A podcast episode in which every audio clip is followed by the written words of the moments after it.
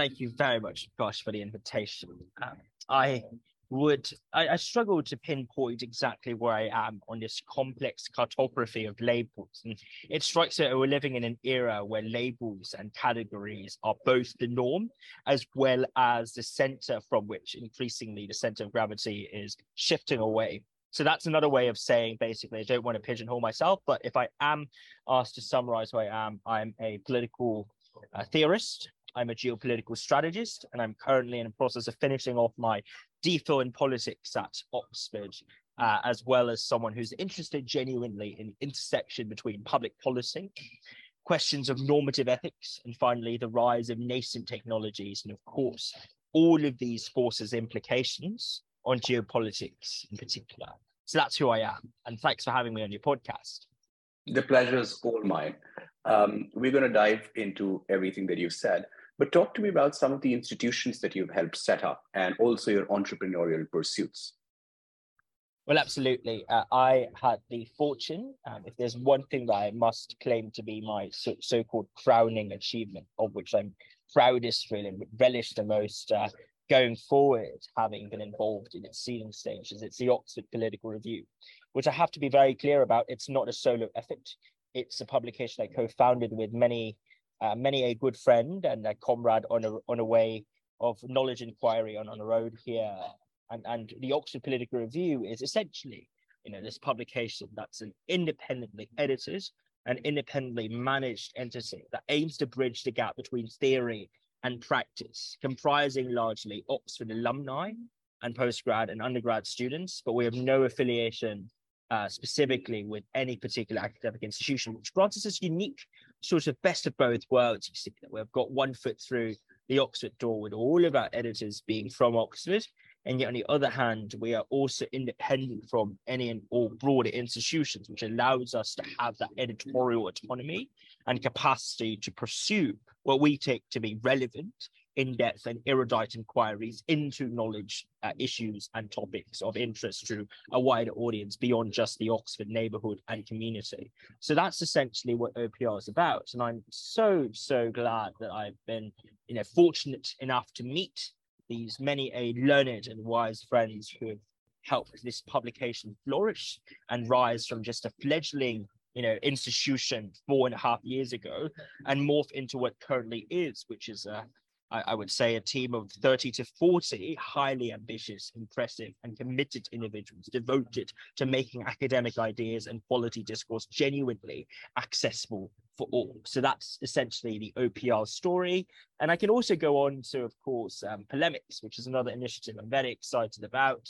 Uh, it's a platform, a Web3 platform that aims to transform ideas into concrete tokens that one can support. And through expressing one's backing for these ideas that are produced by intellectual leading thinkers around the world, engaging with them across a multitude of dimensions, whether it be in purchasing it and literally providing financial support for the intellectual, the idea, or engaging in debate and interlocution with, you know, the said intellectual, sparring them on their own turf, or finally the dialogue and the wider communication that this facilitates through the unique proof of support concept or proof of support token that undergirds our uh, platform. These are all ways by which we're trying to, as an initiative, as Project Mary Web3, with a world of speech, debate, and ideas, and provide a genuine channel, you know, for us to cut through the silo of polarization, to cut through and break down the barriers of echo chambers, and ultimately employ Web3 technologies and decentralization, of which I'm sure you're most familiar, given your wonderful track record, to do something good for society, to really try and ameliorate the problems of mistrust, of cantankerous, you know, rancorous debate, so to speak, that we hear in the mass media. That's not debate. It's just atrocious debasing of debates. And I know that as someone who's taught debating and public speaking for years, we're not getting the sort of ideal deliberative democracy and communicative dialogue in a world today. So what polemics is trying to do is to say, hey, instead of rewarding you for speaking to echo chambers, we want to reward you for convincing the other side, for persuading people to see value in your cause, for expressing and channeling or transforming rather your intellectual support of an idea into actual resources that the said intellectual could use to advance and drive forward their idea. And that's how Polemics, I suppose, was conceived of. And I now serve as its editor in chief and, and also previously head of Asia. Um, so I moved on to a more global post. Uh, that's my entrepreneurial pursuit. The final aspect of my work I'd like to touch briefly upon, and I don't want to hog too much time because I'm conscious of, you know, of time really, and time is of an essence, is I'm a geopolitical strategist. And part of what makes this job so exciting is that I don't need to necessarily work that many number of hours a week. And indeed, I, I tend not to do that during term time because I've got so much on my plate in Oxford. I teach and do all of that. But in um, wherever is possible, I spend you know, the remainder of my time looking at tectonics and geopolitical trends and the events unfolding around our world. And I ask three questions. Firstly, what exactly is going on? So the interpretive question and a diagnostic question. Secondly, what is likely to happen, the predictive question, for which I don't have a crystal ball, but I certainly hope I can provide some perspicuity and clarity as to you know gauging the next steps and how markets move, how economies are likely to behave, also how governments, the interactions and frictions between different governments and according to geopolitical incentives, how that's going to play out over time. My job really is to dispense advice and you know uh, outline my broad diagnosis and prognosis as to what's going to happen next. And the final part on my uh, career and portfolio here is to offer advice, to offer prescriptions, suggestions, recommendations for multinational corporations, for high net worth individuals, for investors, but also more generally speaking for folks who are just trying to, to get some semblance of certainty and clarity. It's very hard to get certainty, but it's less difficult to get clarity. And yet I would note that clarity is important, not just because it allows us to unlock certainty in the long term, but also because in many ways, what we see in a world today is simplistic, reductionist, but yet unclear answers. And that's what we have to push back against. You know, sometimes what's clear could well be complex. You can have clear and complex answers and solutions as opposed to, you know, parsimonious and clear solutions. And between clarity and parsimony, I would always go for clarity because the world is not as simple as people would like it to, to be, or as populist politicians would often try and convince us of, you know, the veracity of, right? The simplicity of the world is not a given. And if anything, those who are trying to oversimplify the world down to something that is just a skeleton and a skeletal framework, they are the ones, they're the voices against which we must, uh, you know, guard the most, really. So I guess that's uh, a broad summary of the work that I've been doing. And as you can see, I straddle, you know, a multitude of areas. You've got the journalism and the media. You've also got the Web3 and technological and digital in that and the impacts of that on speech. And thirdly and finally, last but not least, the geopolitical advisory services, all of which are tied up with, of course, the core bulk of my academic interests, which revolved around, as you guessed it, um, questions of injustice. Injustice under colonial regimes, injustice under authoritarian regimes. Now, you're a philosopher, and I'm sure you'd know when it comes to questions of injustice, is the existing literature in both moral and political philosophy is quite sparse. So what yes. I'm trying to do here is I'm not just trying to be an entrepreneur in a literal financial business sense of the word or in a geopolitical sense. I'm also trying to be an entrepreneur when it comes to ideas. And through the ideational entrepreneurship that I'm undertaking, provide myself and the world at large with the ammunition and resources to unlock more opportunities and possibilities through nascent technologies, through communicative dialogue and platforms, above all, really, through pressing and challenging what we take to be grant take for granted and take to be conventional wisdom one step at a time. You know, one step at a time is a motto by which I work. Um, I'm not a sort of hyper idealist. of anything, I'm I've often been criticized for being very conservative and a risk averse in the way I calibrate my steps. But I suppose that's also how I've managed to, I wouldn't say succeed, but certainly uh, juggle all of these different hats at once so far. Yeah, you've done a remarkable job of uh, one nurturing your interests and then actually taking concrete steps to translate those interests into a viable career as an academic, as an entrepreneur, as a thinker. Um, I want to start from the beginning. Uh, how did you get interested in all of this? You're, of course, a Rhodes Scholar, so I imagine you were always a good student. Um, but talk to us about how your interests developed and how those interests started becoming hypotheses and how you, you test those hypotheses and then carved out these very interesting paths.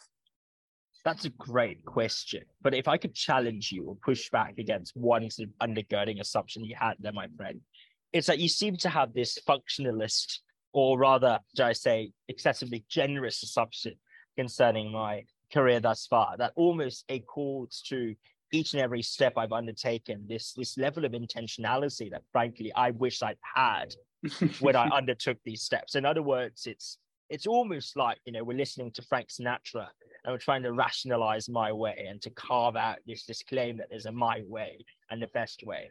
But unfortunately, or fortunately, thanks to the, the beauty of, of life and its vicissitudes, I've never really seen my life as one that's charted and mapped out so cautiously, you know, in, in a means that is that you could string together using a monolithic narrative or linear narrative. If anything, my life has constituted a large number of of ups and downs, of hiccups, of setbacks, of ebbs and flows, of successes and failures. But then that's to me that part of what what makes you know life this scintillating and also transformative experience. It is the lack of predictability, the capriciousness of, okay, maybe not, the mercurial nature of it, right? That makes it so scintillating. I wouldn't go so far as to say it's capricious because that's probably overstating it.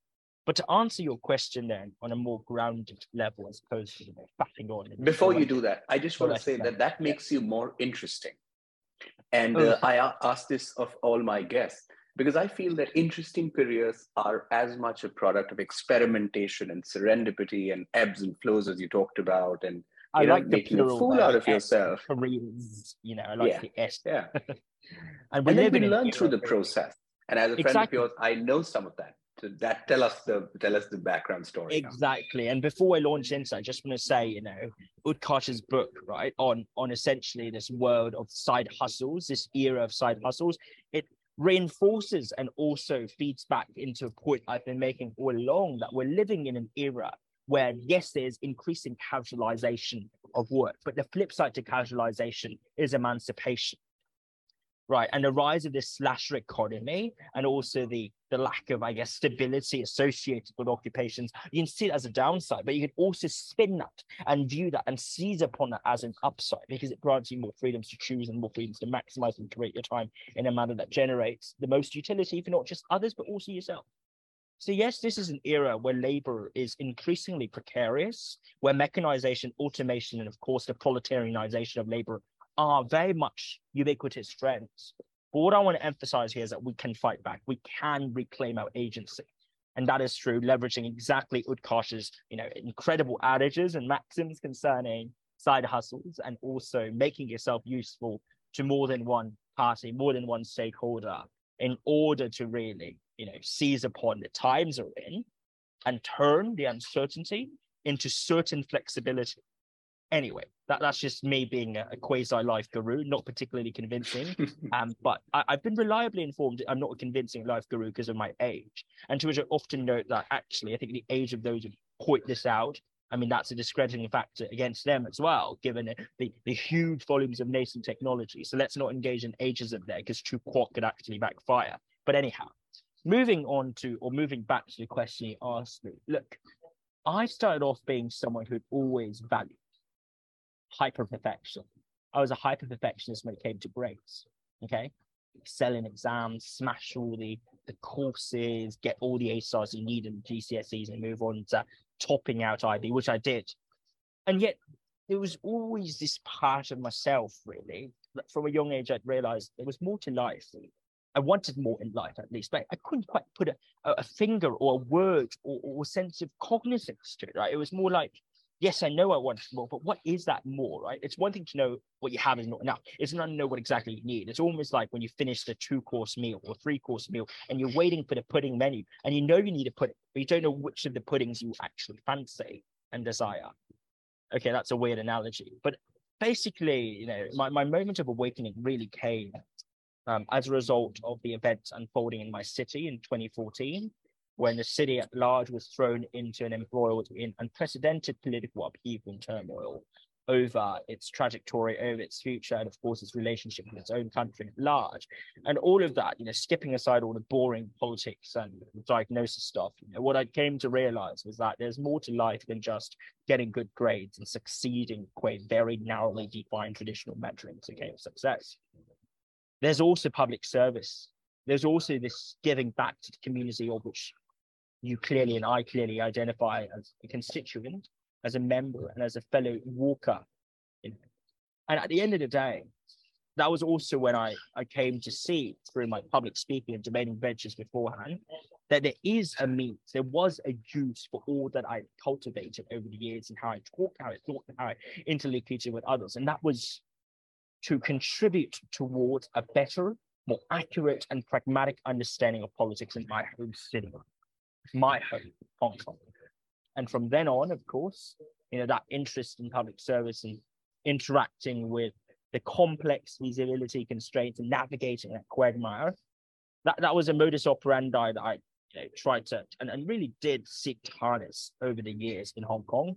But then beyond that, I branched off into looking at other countries, other societies, other peoples that each had their own stories to tell their own lived experiences and their own bottlenecks and constraints when it comes to politics and economics and geopolitics at large. And that's what piqued my interest in A, Chinese politics at large, you know, trying to understand what's going on in my country, and B, you know, global geopolitics, right, and making sense of, you know, com- competitions between countries, between geopolitical interests, between ideologies. Is it actually the case that we're living in an era where authoritarianism is experiencing a showdown with democracy? Is this an era where we've reached the end of history per Fukuyama or per, per early Fukuyama because it's changed his mind since? Yeah. Are we instead living in an age where, because of the increasing pluralization and diversification of power orders and centers in the world, we must necessarily come to grapple with, you know, lack of consensus, conflicting and divergent preferences and ideas, countries that don't get along, geopolitical tensions, if not indeed downright warfare. So my interest in these topics, I'd say, and I, now that I'm looking back at it, you know, in this almost sort of Straussian uh, narrativization or reconstruction of my own uh, life, right, um, thus far, thus far, it's almost like I, I want to see and I want to reach for the stars when it comes to the aspirational ideals, but also grapple with and ensure that we can implement these ideals in real life. And because of my interest in that and preoccupation with that in a personal setting, quite my own home, I then branched off into trying to do the same to make sense of the gap between the ideal and the non-ideal, the normative and the empirical, and finally you know the, the monolithic assertions we often hear broadcast in superficial analyses and the, the complex pluralism exhibited by the patterns and the contours of reality in which we were populated and situated that's what got me thinking about chinese politics international relations questions of colonialism and post-colonial justice authoritarianism and what it means to truly reform and take down even authoritarianism so it, it's not it's not so much a sort of premeditated linear narrative like I've got a plan, I'm going to execute it, you know, I'm going to see to you know, its fruition. And more, I suppose, intuitively, subconsciously, there's always that always been these impulses driving and propelling me forward. And now to look back at it, maybe thanks to your question, yeah, I, I I'm beginning to see some sense. It's almost like when you take you know, enough number of steps back from painting, when you're far enough you know, between you and a painting, there's enough distance, that's when you start seeing the painting for what it is, as opposed to merely a part of what it is, right? It's a classic blind man and blind men with the elephant hypothesis. You know, when we try our very best to, to feel and touch the elephant, very often we only end up with one part of the elephant. But when you take a step back, okay, maybe not in the case of a blind man or blind men, but when you take a step back and I, I guess you can use ChatGPT to scan the elephant or something, um, then you'd be able to see the elephant in its whole. And that's also how, you know, I think autobiographies, the best bio- autobiographies are written. They're not written as justifications. They're not written you know, in a selective manner to cherry pick, but instead written in an organic manner of self-discovery and also gradual exposition or exposition via revelation, self-revelation. Yeah. So those are the best autobiographies in mind. Anyhow, I digress. Apologies. No, thank you for uh, reflecting on this uh, tricky question. I think your response would be very helpful to people in the liberal arts, but also entrepreneurs, because you're straddling both paths. And uh, the biggest insight for me was that you figure out what you want to do with your life progressively. You have to f- nurture your interests and be really objective about where that's guiding you. And once you understand the problems that interest you, you got to start connecting the dots. And time helps, perspective helps. And I feel that Brian, as somebody who's done quite well at uh, almost everything that he's tried at and failed at many things, this would be, you know, an important uh, piece to keep in mind. So now you've developed interests, you've started connecting the dots. Uh, tell us a bit about, um, you know, the new world order that's uh, emerging right now and how do you as you know a, a, student of history politics philosophy how are you seeing it? What does that mean to you? Thank you very very much sam that's a that's a huge question you know.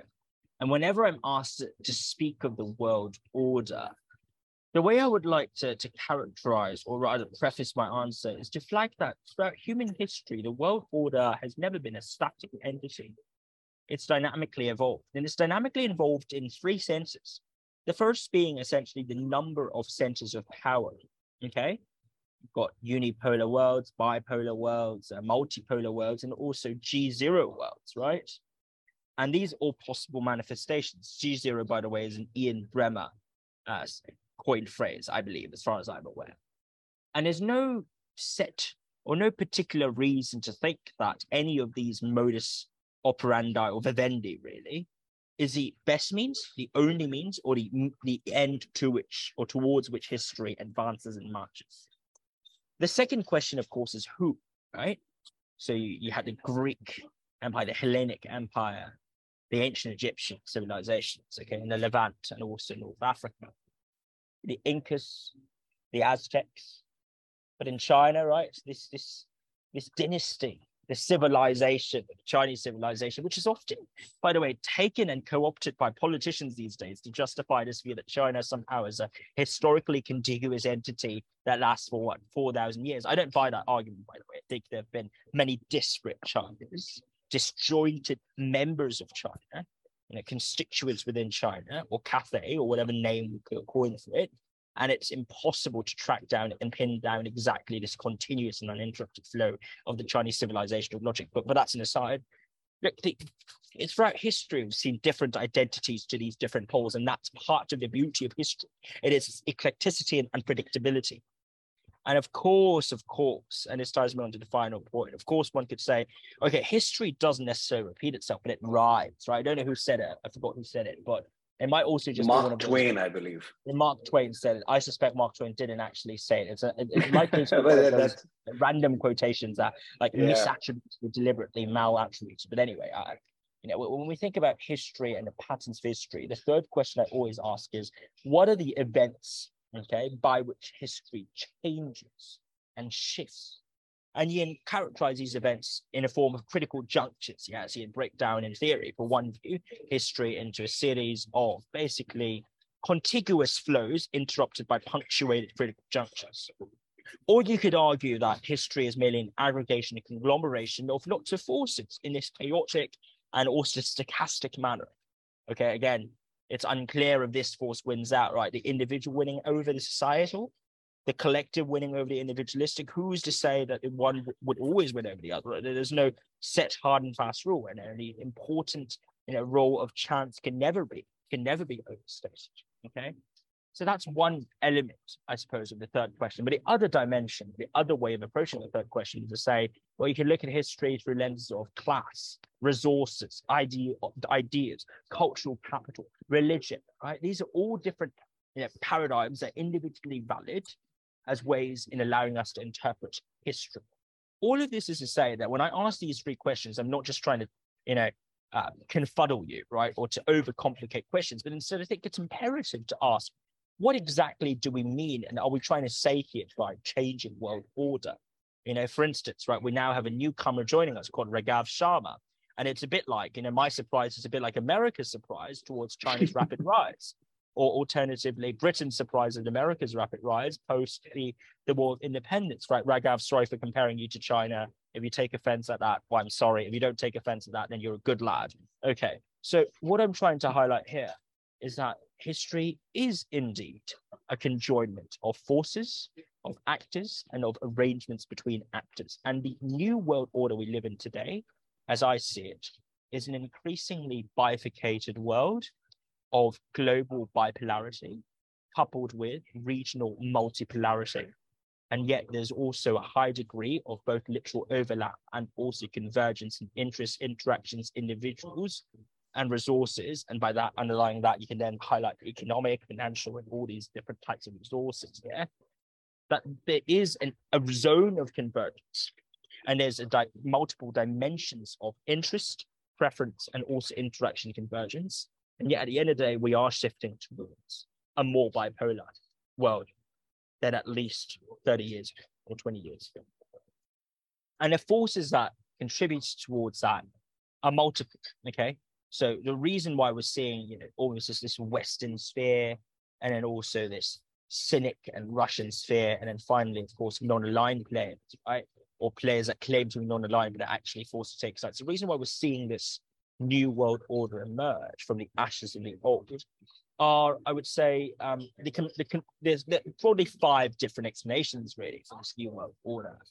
Uh, the first being, of course, this this rising and growing inequality and divide between haves and have-nots. And that applies not just to the West, right? You know, we, we often hear these convenient narratives that say, oh, the West is very unequal, capitalism has fallen, capitalism is failing. But look at inequality in Africa, it's and then also Latin America and countries in the global south are also enduring their own gilded ages, where the rapid developmental pushes led by the and spearheaded by a very select crop of minority elite at the very top have not led to the percolation of dividends and accruing of these dividends to people on the ground at the bottom. Okay. So you're also seeing that 1% or 0.5% versus 99.95% cut and divide widening in vast rates of developing countries. In China, right? Reform and opening up did miracles for the country. It salvaged and rescued from the brink of utter economic failure and collapse. And yet it also resulted in substantial inequalities, where officials and then later on private entrepreneurs, tycoons, property developers amassed vast weights of wealth, and where the lower middle class and the working class struggled. And that's also why you know, President Xi Jinping, for instance, said and made common prosperity a core part of his governing mandate in his second term in office. Like, rightly or wrongly, you know, this is the stated intent and a mission, and this reflects a broader underlying problem that is clear in China. Inequality is no better in Southeast Asia, where despite the affluence accrued from resource um, exploitation and sales, as well as, of course, uh, cheap manufacturing, especially in the aftermath of rising labor costs in China, all of these are forces that have indeed created a middle class, a burgeoning middle class in Southeast Asia. And yet that has not resolved the underlying problems of distributive inequalities and inequities within the political systems. Even though you have nominally and substantively even democratic structures in Southeast Asia, many of these countries are also dealing with rampant and radical inequalities of their own. So the first force that's contributed towards this new world order in cash, in my view, is indeed the widening divide between have and have not, which temporarily, you know, was was ameliorated somewhat, you know, and after the local maximum and peak in 2013, 2014. So there was declining global inequality for around five years to six years or so. But then, you know what happened, right? You know, the Sino-American trade war started roughly 2018 terrible in terms of supply side and cost push inflation for some countries, uh, pretty harmless and in fact benign for other countries that benefited from the redirected trade from America. But then it was really in late 2019, early 2020 that the world was plunged into chaos. COVID. And this brings me on to the second force, really. The second force exacerbated pre-existing inequalities, e.g. force one, but it also, you know, meant, and this second force being, of course, pandemics, right? COVID specifically. It also meant that there was an acute and very pressing impetus for action on the part of governments to do three things. One, securitize, right? Securitize the supply of core vital medical resources and supplies. aside from China and America, the few countries that actually leverage medical aid and resources to export and to, I guess, promote their own diplomatic objectives, a vast number of countries genuinely doubled down upon in the first year and year and a half of the pandemic upon ensuring that they there would be enough domestic supplies of medical support and medical aid for their own citizens. So it's securitization of essential resources, which led to down the line this, this awakening to the need of, or this reflection upon, you know, the security of supply chains at large, right? Of strategic industries, of goods that are vital to the maintenance of society at large, not just medical, but also electricity, also water. Okay. And I'll get on to food security and water security in just a second, because that probably belongs to point number three. Anyway, I'll cast that aside for now. So the first effect of the pandemic is securitization of essential resources and also doubling down upon thinking about me, me as a country, me as an individual, me as you know a government responsible for my people as opposed to the whole world's people at large. The second consequence of, of the pandemic is that it most certainly created further room for mistrust and skepticism between leading powers, right? Where China framed this, especially through state propaganda, this pandemic as the consequence of uh, Western laboratories, and where the same conspiracy theories, the same level of, of unverified and mind-numbing impetuous subscription to these conspiratorial theories was replicated in America. And worse yet, this pandemic brought out the worst in in many parts of the, the world, right? Where persons of color, especially East Asians or individuals that resemble East Asians, have been targeted, have been centered and deemed the other. And with the otherness all the more particularized, previously, later, now manifest, okay, otherness then this is a consequence again of this this rising skepticism and cynicism that we see between countries and between peoples. And what's really saddening here is that whilst we could have previously said prior to 2019 at least, Sino-American tensions were largely a matter between politicians, these days we can't say the same. We've seen a spillover of these tensions into not just technology or medicine or public health or you know uh, these areas of economic and financial interactions, but also into civil society interactions, into how academics, scholars, practitioners, theorists, writers from both sides of the Pacific are engaging with one another. So that's the second consequence, in my view, okay, of the pandemic, this exacerbation of a pre-existing geopolitical fault. The final consequence of the events there. And this is also where the glimmer of hope arises. Quaid, you know, the engine of the New World Order. I suppose there's an awakening amongst many small and medium countries around the world that they can't lean on and rely upon purely big countries to provide cover for them. ASEAN solidarity and unity has improved as a result of the, the resource run and shortages induced by the pandemic the EU's become more united, okay, thanks to recognition that, in fact, a redistributive mechanism where the wealthiest and the most well-off countries cover for and support and lend a helping hand to those that in need and deprived at times of crises. This is not just a moral imperative, but it's also in the long run beneficial to all countries involved because when you contain a pandemic in one country, you also contribute towards containing a pandemic within the region at large and within that block at large. So these are the three consequences of the pandemic, and that's a second driving force behind the new world order. So just to recap, we've talked about inequalities and the populism that's resulted in. We've talked about the pandemic as this sort of black swan, and I suppose you'd almost say it's a Dragon King event, right? We're just uh, quoting here Didier Sornette, who coined that phrase concerning Dragon Kings. As I've been reminded recently on my LinkedIn. You know, th- this is these are both in key events uh, defining the 2020s. But the final thoughts I want to highlight before I let you resume your wonderful hosting and moderation is this. For the 30 years after the Cold War, history hadn't ended, but at least for the developed world, my thesis is that geopolitical contention and ideologically fueled conflicts with a major rival had subsided. Okay, so there was no USSR, that's gone. And yes, you had, of course, uh, Al Qaeda, terrorists, uh, ISIS after that. But at the end of the day, radical Islam, or rather extremist Islam, is not representative, of course, of Islam at large. So this whole civilizational hypothesis, or hypothesis of clashes of civilization that Huntington had concerning, you know, the Islamic civilization versus Western civilization, I don't personally subscribe to this as being a plausible explanation for terrorism, because to me, you know, terrorism reflected a more fundamentalist, narrowly defined, and also bigoted ideology of political violence that exploited the name and shell of religion to carry their own end goals. And at the end of the day, the developed world, Quader West, hadn't really met someone or an existential, you know, rival and competitor that could potentially offer an alternative ideology that resonated with enough people, okay, to take on its stronghold and chokehold over the world up until, okay, up until the past few years. And rightly or wrongly, we've seen the emergence of, over the past few years, precisely that.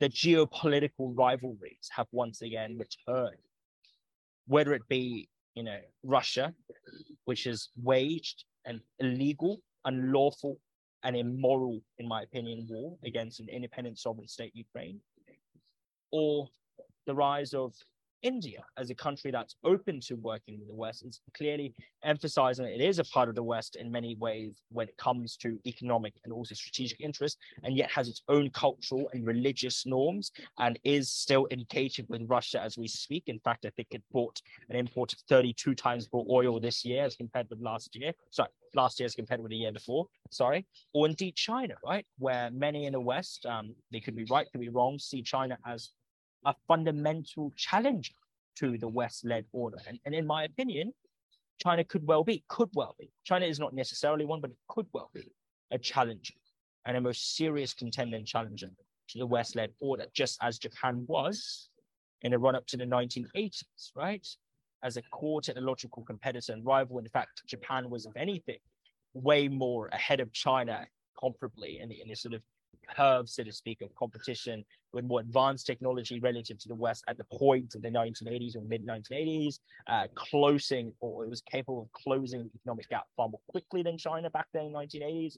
And above all, of course, right, Japanese people were in many ways as impressive as, right?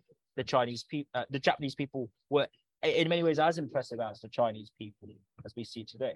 So all of this is to say that the third force, as I see it, is the rise of geopolitical contenders and rivalries to the global north. And I'm not saying, you know, I'm not imposing my value judgment here. So I wouldn't say, oh, this is great. It's amazing that we have alternative systems. Nor am I saying that, oh, this is awful because the West should leave. Instead, I'm merely stating the obvious that this is an empirical fact and we have to grapple with it, right? Rightly or wrongly, this has produced direct geopolitical tensions in the context between two major powers already.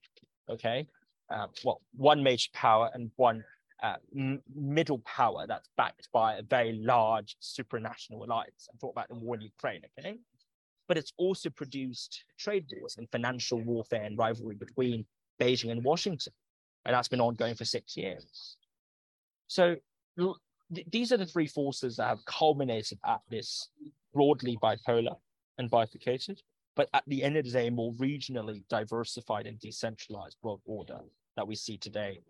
And yet I remain cautiously optimistic that in face of global existential threats and challenges, we have to cooperate.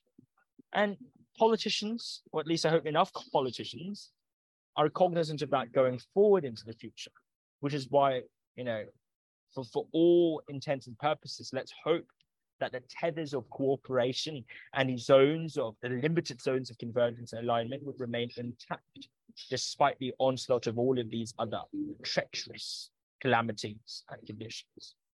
I'm aware am, that I just gave a 15 minute rant there, so I'm sorry. It's not a rant at all. I think uh, these are three uh, grounded mental models that will help our listeners understand your perspective on the world order. Uh, I'm conscious of time, uh, but I do want to cover a few more questions before I let you go. Uh, the first is reflection the technology in the world order. As somebody who runs a or helps run a Web3 enabled debating platform, teaches debating at Oxford and Eton and places like that. Uh, are you seeing something on the ground among your students, among your peers, um, where you feel the technology and both these communities that are getting formed uh, with the help of technology are changing the way we think about the new world order, how we perceive um, aggression by one country or economic uh, fallout of another, and so forth. So to answer that question, I'm going to do the very unconventional thing of starting with, you know, just an incidental observation about what's going on right now as we speak. Right now, I think it's just recently wrapped up we've seen the TikTok hearings, okay, in the U.S. Congress, where uh, you see, I was basically TikTok was getting grilled, was getting grilled by a, a, committee that had made up their minds before going into the hearing. I mean, it was all just lots of grandstanding. I think this, the, the representative from TikTok was grandstanding. The congressmen were grandstanding. Congresswomen were grandstanding. It's all good. It's all performative. And, and in many ways, you know what? TikTok is also performed we are living in an era of what Roland Barthes terms, you know, this fetishization of the spectacle. I'm just paraphrasing here, right? This fetishization of the moment, the spectacle of arousal, where our attention as citizens, but also as consumers, and the lines increasingly blurred there, as citizen consumers or consumer citizens, our attention spans are closing in and are narrowing and are more compressed our ability to respond to profound and meaningful dialogue and conversations, or alternatively, very long messages like the pieces I write, or the things I say, or this conversation here, are increasingly constricted by A, the acceleration of modernity, B, the compression of our subjective sensations of time as a result of modern technology. So this is what Hartmut Rosa terms or explores in his theory of social acceleration, right?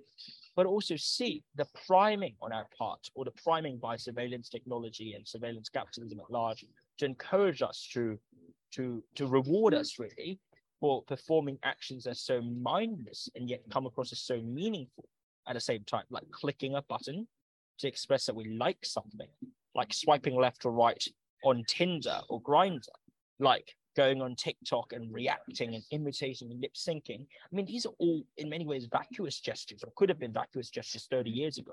Right? You go to someone who's never experienced Facebook before and say, "Hey, if you click this button, that means you really like this thing." He's like, "What? What are you talking about?" Right? And yet, all of these trivial gestures have been bestowed meaning by the contemporary era that we inhabit. Why? Because, and this is my hypothesis, this is an era where the signifiers chase okay, the signifiers chase what's being signified. The symbols have increasingly come to substitute and replace the actual reality. We live in a hyper reality where meaningless and vacuous acts like poking a screen and moving my fingers on a screen, left or right, or expressing this like, haha. By the way, I, I don't think we ever haha react to something. It's just haha as almost like this this tokenistic indication of humor or that you're entertaining someone for that ostensible humor. All of these vacuous and meaningless gestures have suddenly been granted meaning, and yet such meaning is fleeting because it's built upon, you know, the recognition and acknowledgement of others within your community. That to me is what underpins as an ethos modern technology. Okay. It is this constant, insatiable thirst for others' interactions, participation, and recognition. And yet the fundamentally egocentric and egotistical drive that motivates that. When you put these two forces together, that is the, the era of social media. So the reason why I began with the TikTok hearings is a I wanted to take a diss actually on on the Congress. Yes, I do think there are problems with the way the hearings are being conducted, but I also think that the underlying problems are much wider than just TikTok or no TikTok. It's the way we consume media and consume involuntarily, subconsciously information then turn comes to shape our preferences, behavioral patterns, and actions and gestures, and you know what beliefs.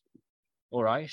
So, with that prelude set aside, there are three particular ways in which I see technology as intersecting this new era of communicative uh, interactions and theories of communication. The first, of course, is news, right? Where historically news had always been something that was curated, carefully prepared, and disseminated by very controlled, well, very control driven and top down outlets. So local presses and then national presses and then international and well reputed presses. So that had been the primary modus operandi in media via which or through which news had been disseminated up until you know the 1970s, 1980s, when we then saw, of course, the advent of 20 uh, television and then 24 hour television. But what uniquely characterized as commonalities both sets of media channels was that there was some degree of centralization and clear gatekeeping. Editors wouldn't let you post random things or write random things and get it published, even if you're Boris Johnson or newspapers. Okay, maybe if you're Boris Johnson, you would give it free pass. Anyway, sorry, Boris, Alexander. And yet, this gatekeeping and this tendency on the part of this more experienced and more well-trained journalists who to help filter out misinformation, wrong information. A lot of this started breaking down around the time when social media first um, rose and cultivated a degree of momentum, right, and gravitas as this alternative source of news. And for the first time in human history, social media presented this unique, you know, coagulation and conjoinment of a vast dissemination and spread. Okay, B, substantively, you know, robust and, and rich information being communicated across the media because it's uh, 3D, it's 4D, it's visual, it's everything, right? It's everything everywhere all at once, literally. And thirdly, it's the high degree of synchronicity and simultaneity. You could be scrolling on your phone right now and see something that's happening in Sudan, literally as we speak. That never been possible prior to social media. You could lean into a phone, sure, in a 24 hour television, yeah, but the 24 hour television wouldn't have the same level of mass density of information. And above all, it wouldn't have the fourth defining feature of the social media age of information dissemination, which is the lack of gatekeeping. Social media companies chase profits. They want to maximize the number of users and the volume of time they spend on the platform.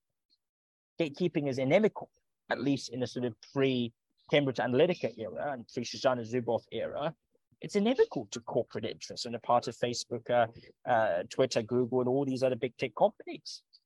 So the first force I want to hi- highlight here really is that our ability to sift truth or seek truth from facts, to paraphrase a, a, a sort of a, a party slogan, is indeed, you know, hampered by the the times that we're in and also the displacing features that put us on a slippery slope where we're constantly trying to maintain our balance and keep our balance against the slippage of informational control and gatekeeping. And also at the end of the day, the shifting sands of truth. That's force number one.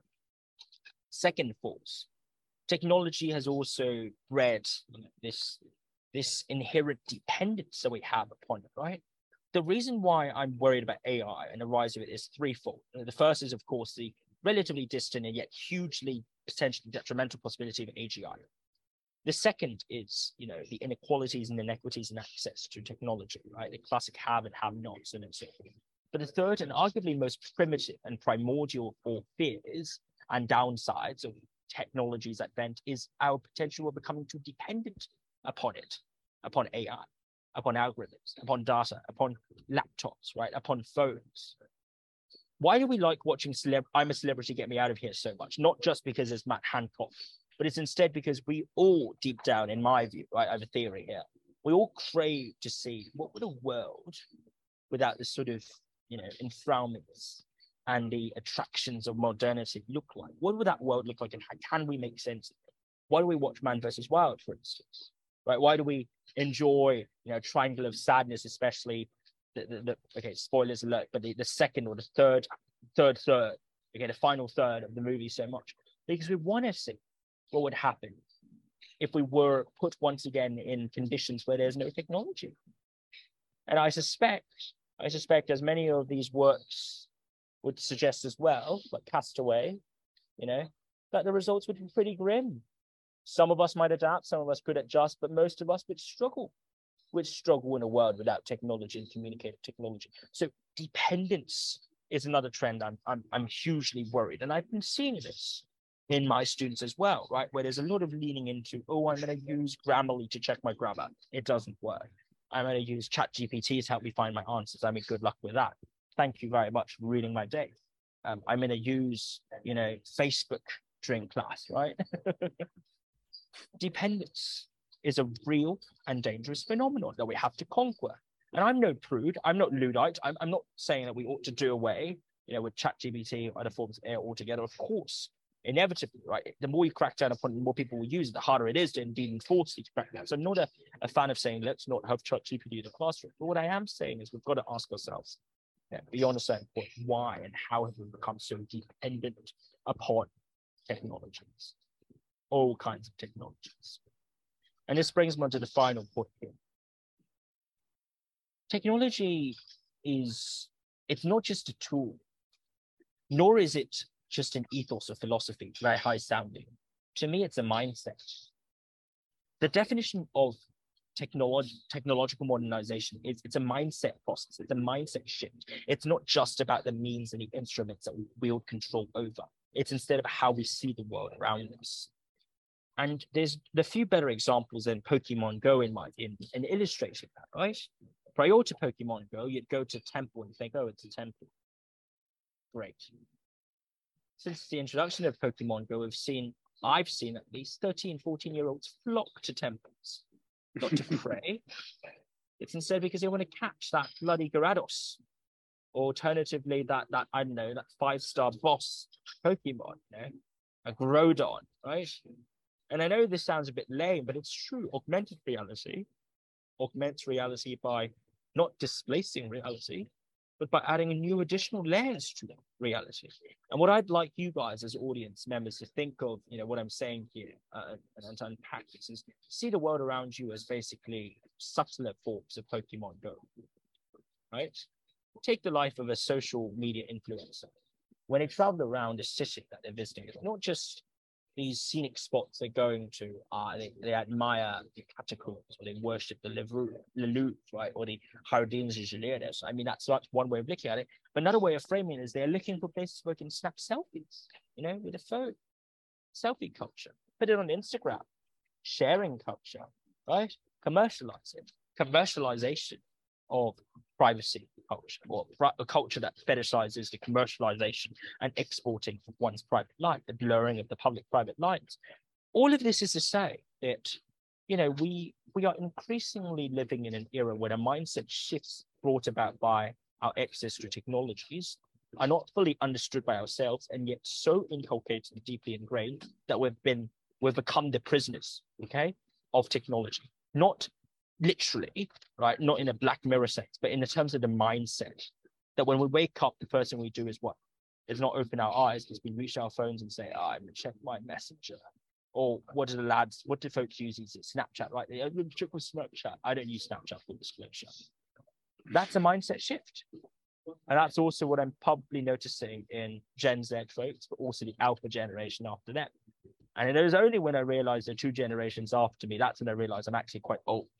And the moment of epiphany struck struck me when I came to see myself and recognize that I am not indeed a part of Gen Z, nor am I a part of uh, Alpha generation, but part of the, the, the generation that precedes millennials.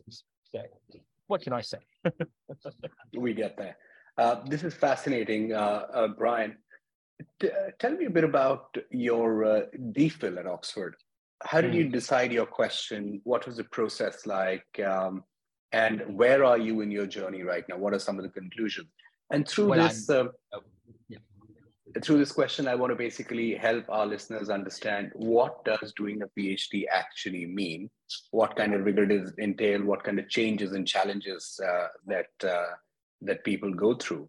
And uh, mm-hmm. what does the end result look like? Because i know that the focus of your DPhil i think our audience members would enjoy it very much Absolutely. Well, look, I'm interested in questions of basically what do citizens owe in relation to one another, but also at large, and when it comes to repairing the fall, the injustices perpetrated by the states. I'm looking specifically at the context of authoritarian regimes. Okay, so that's essentially the thesis topic. The reason why I arrived at this topic is uh, the reasons really are threefold. The first is we live in an era where authoritarianism is, according to some, on the rise, according to others, persisting, and according to some others, still enduring. Like it or not, authoritarianism is real. It's a powerful phenomenon. We have to deal with it, right? We can't just say, oh, well, you know, yeah, let's just wish it away, or alternatively, we love authoritarianism. I mean, one way or other, you like it, you don't like it, you still have to discover and unpack more about authoritarian regimes than there really is. And authoritarian regimes are heterogeneous, they're varied. There's some very competent uh, authoritarian states. There's some also deeply, deeply perverse authoritarian states that have exported war and military aggression abroad. We've got to engage in the full spectrum. And the second reason is that you know most of Anglo-American political theory, at least over the past 30 to 40 years, had focused largely on so-called ideal conditions, and more specifically, idealized conditions that assume that the state you're operating in, or that theorists are theorizing about, are liberal democratic states. Okay, even John Rawls, who was very ambitious, even the very ambitious John Rawls in Law of Peoples only, you know, said said he wanted to deal with exclusively well-ordered peoples. Okay, so in other words, uh, societies with broadly in, in, in intact and functional conceptions of justice and also sufficient stability as to render talk of justice actually a publicly valued exercise. I can think of many a country where that is not the case. I can think of many a country where you don't have well-ordered society per the John Rawls definition. So that's the second point. I want to expand.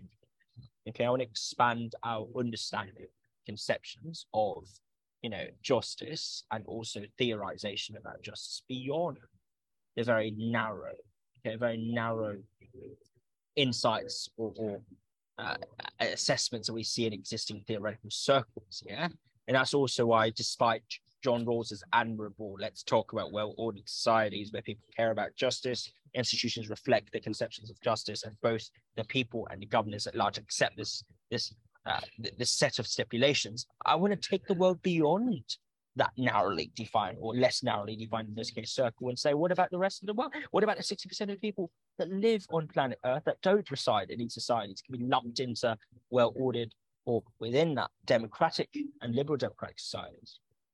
And that ties me on to final motivation. To me, theorization is always personal. Theorization is always about thinking about who I am and my situation and my situatedness and positionality and asking, how can I make sense of who I am and make sense of the world through who I am, make sense of who I am through the world? So that's an active and constantly interpolated dialogue between the self and the world, between me and them, between I and others at large. And these are the three reasons why I fundamentally was drawn to this topic. And therefore opted to, to embark upon a PhD and now in the, the final stages of wrapping up the DPhil. Yay. What can I say to those of you who are thinking about a PhD high audience members beyond saying, don't do it? Jokes aside, do it. Do it if you think you're looking for an opportunity to really push yourself to the frontier of human possibility. No, I'm just kidding. But if you want to stretch yourself, you want to push yourself beyond your comfort zone, and most importantly, if you want to prove to the world that you are capable of being original, innovative, and in command and in control of a domain of knowledge, doing a PhD is amongst the, probably the best ways of doing so, of demonstrating that you possess the potency and capabilities in that regard. But I also don't want you to walk away thinking, I have to do a PhD, going to do a PhD, I'm a failure. No. This is only one means amongst many. And there are many types of people out there, by the way, for whom this is not a means the best path or the only path or the ideal path. This is only one means out of many for us who want to demonstrate to the world that we are original thinkers. I've known many an original thinker that did not do a PhD or, or indeed a master's. I've also known many a PhD holder who's anything but original. I mean, they're as original as you know a pack of crisps, which is not very original unless you're living in Britain, where each and every bag of crisps, in terms of the the, the volume of air in, really does strike you as original. Yes, they, they scam you. So what I want to highlight here is that doing a PhD is truly an ordeal. It is an arduous journey. It's not straightforward, not easy. There's no easy PhD unless you're talking about one of those degree mills, in which case, I mean, yes, I guess you get 10 PhDs. You know, me gusta, right? Classic me. But short of that, you know, if you genuinely see yourself as having the energy, financial resources, and occupational need and professional desire and prerogative to pursue an, an intellectual exercise as strenuous as that, and all you ask yourself really is, do I really want it? I, I can't make up your mind for you, but I would say you should want it. You could want it, and you can succeed. You know, so so that's I guess my my answer to your PhD question, uh, if that makes sense. It does. Thank you. Thanks very much. And um, we ask this of all our guests, especially those who are pursuing a wide range of multimodal careers. What does a day in your life look like? How do you manage your energy or how do you manage your time? Um, when do you write? Give us a flavor of your day, your week, your month. And what, if anything, would you like to share with other people who might want to pursue multiple career paths? I sleep around six hours a day. I wake up at seven or so, go for a jog, go for a, or a swim, depending on the season.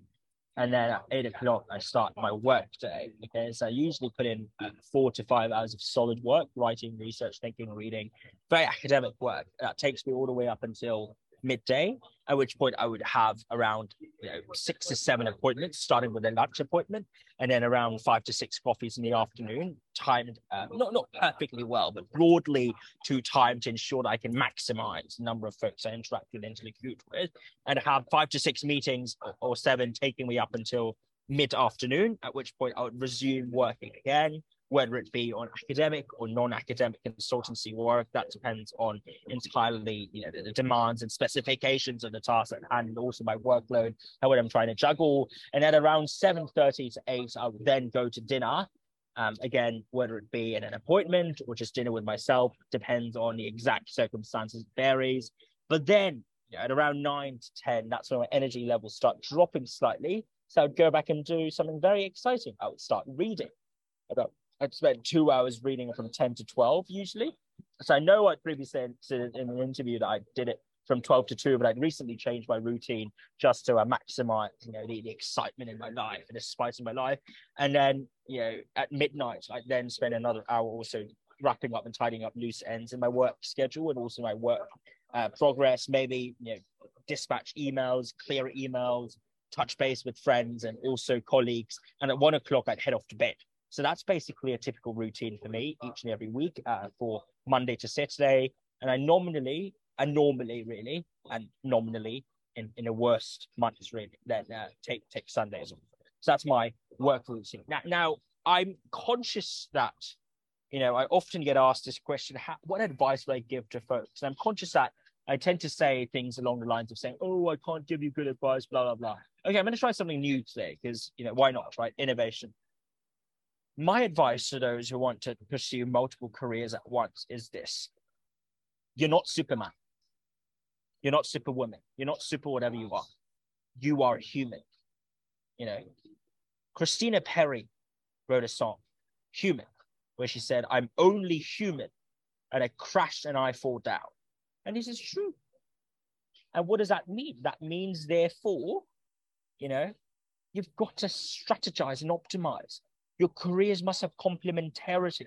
Sure, you want to diversify. Sure, you want to maximize spread to some reasonable extent, but you can't afford and you simply will not succeed if your multiple careers are so disjointed from one another that I don't know, you're bouncing from being a uh, an engineer to becoming a top dog lawyer in the same in the same day. I mean, you could try, you could aspire towards it. I'm sure there's some very brilliant folks to do that, but I would never ever recommend that. Why? Because it's far too cognitively draining. And if you take me as an example, I'm a writer, I'm a consultant, I am also an academic. But these jobs have more in common than people often think they do. And I pointed out some of these underlying commonalities already just then. No one, very few folks, could do literally the most disjointed of things uh, in, in multiples of three and still do them well. So be realistic. Be a slasher, sure, be a polymath if you'd like to, if you aspire towards becoming one. Be someone who embraces multiple careers and pursues that to their own benefit and to the benefit of the world. Great. But remember, please remember, you need to be kind to yourself. You know, I was watching everything everywhere all at once, and there was this phrase, be kind. Right? Because uh, Alpha Waymond or Waymond didn't know what was going on. So he said, he said, be kind. I know we all have our frustrations, but let's try and be kind to one another, like I am to Tan Mei or Tan Mei not. So hi Tan Mei. Okay, never mind. I like how there are people dropping in and out. It's a bit like you know Marvel multiverse and Marvel universe. We keep seeing these characters die and drop off, and then the new characters coming in are, are, are slightly worse. But anyway, that, that's a, side. So I hope that makes sense. Oh, it does. Uh, it, it was um, it, it's really important. I, I also tell people who ask me uh, to manage your energy and be really explore complementarities. Um, also, speaking with people, I noticed uh, just like you, I also derive a lot of ideas, insights, debates, and discussions with people. Like, you know, we chat, you and I in Oxford, and often have those mm-hmm. conversations. So, having that tribe of friends that you love to collaborate with, discuss with, is also something uh, super useful. Brian, is there anything I should have asked you that I didn't, or any final uh, bit of uh, advice or anything that you'd like to share with us. Oh, I was hoping you'd ask me actually, do you have any question for me, Brian? And I could sorely say, no, I thought you did a spectacular job. But if you were truly to ask me that question now, I would say, yes, I do have one question for you. So may I ask you that question? Yes, let's do it. What has been your favorite episode of this podcast series so far? Uh, on on network capital, the podcast. You know, I uh, let me tell you privately, but I'll tell you some that I've enjoyed very much mm. hosting. Um, I have enjoyed hosting the former Pepsi CEO Indra Nooyi tremendously. I have uh, uh, enjoyed hosting and uh, learned a ton from Dr. Shashi Tharoor, who you also hosted on uh, Oxford Political Review. And uh, there are, you know, like literally every single person we in we invite on this particular episode does one or two things the absolute best in the world. And we invite young professionals such as yourself, senior executive, and in their peer group, according to my judgment and that of my team, um, they're at absolutely the top of the game, including yourself, Brian. You know, we've uh, we've been talking about it for a while. So in in what you do, I think you're you you've built your category of one. Thank you so much for that, and I I really like your answer there. In case I haven't made it clear, so thank you all for tuning in, and uh, that's it from me. Thank you, Brian. Thanks very much.